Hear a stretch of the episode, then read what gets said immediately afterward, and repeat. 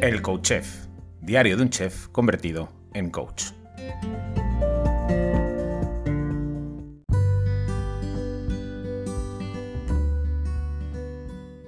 Hola, bienvenido, bienvenida a un nuevo episodio del Coach Chef, diario de un chef convertido en coach.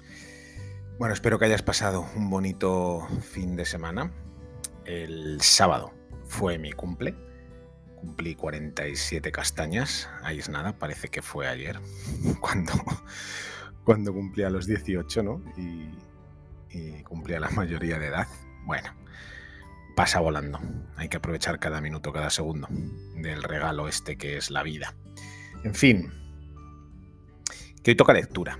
Hace unas semanas escribí un post eh, para mi web bastante personal, ¿no? La escritura terapéutica me parece una herramienta muy bonita y cuando uno escribe desde el corazón y, plasma por escrito lo que siente, se liberan muchas cosas, ¿no? Em, pero no solo la lectura, la, la, escritura me parece potente, la lectura también me lo parece y releer lo que uno escribe cuando tiene la sensibilidad a flor de piel o conecta con algo chulo, releerlo es muy terapéutico también. Así que te voy a leer, me voy a leer ese post. Se llama Confieso, tengo una mala relación con la comida. Y dice así.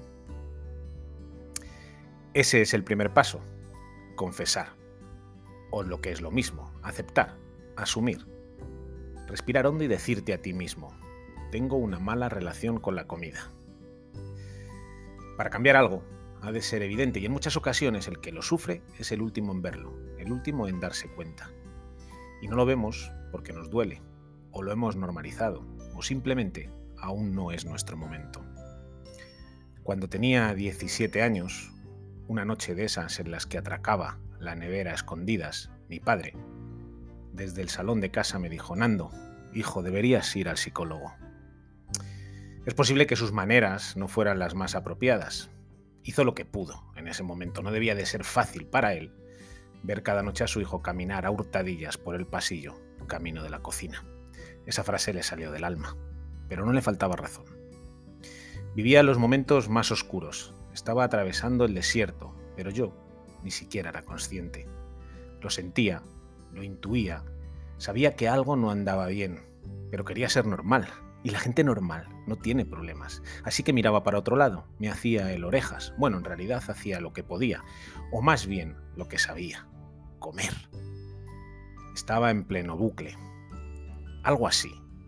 Sufres, no sabes o no puedes gestionar ese sufrimiento, encuentras una manera de liberar tensión comiendo, así que comes, te sientes culpable por tu descontrol.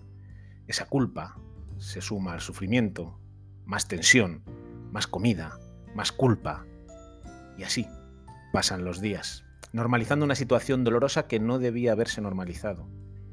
Dicen que el ser humano se adapta a casi todo, y es verdad. Nuestra capacidad de sufrimiento es casi infinita. Hasta que un día no puedes más y confiesas. Te miras al espejo y decides que es el momento de hacer algo. Algo distinto. En ese momento se abren otras vías. El camino no es sencillo. Posiblemente creas que el problema es con la comida y te vuelves adicto al gimnasio o a cualquier otra cosa que te ayude a escapar de la comida. Bueno, es un paso, algo diferente, que tal vez te ayude a llegar al fondo del asunto. La verdad, tu verdad.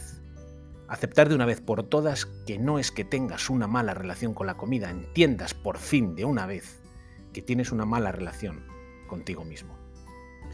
Y que lo has tapado. Y que le has vuelto la cara.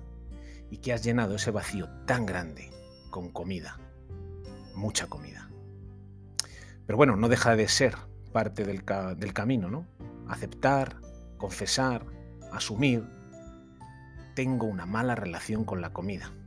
Y tal vez algún día entender el inicio de ese bucle, ese sufrimiento, ese dolor profundo que no comprendes y que no eres capaz de gestionar. Y tal vez atreverte a mirarte a los ojos en ese espejo y bucear en el sufrimiento tratando de encontrar la perla dentro de la ostra. Igual este post te ha parecido confuso, normal. Está escrito así intencionadamente. Esa era mi sensación con, con 17 años. Esa era la sensación que tienes cuando habitas el bucle. Y la quería compartir. Contigo. Conmigo. Dice Erich Hofer que para ser diferente de lo que somos debemos tener cierta conciencia de lo que somos. Sí, con el tiempo nos damos cuenta de que repetimos patrones en las relaciones, en el trabajo o en cualquier otro ámbito y no sabemos por qué. Tomar conciencia es comprender los aparentes sinsentidos de la vida. Hoy me dedico a acompañar a personas que buscan la perla escondida en la ostra. Pues eso es. Eso escribí hace unas semanas, lo leo ahora y se me siguen poniendo los pelos de punta. que tengas un precioso día. Besos y abrazos. Hasta mañana.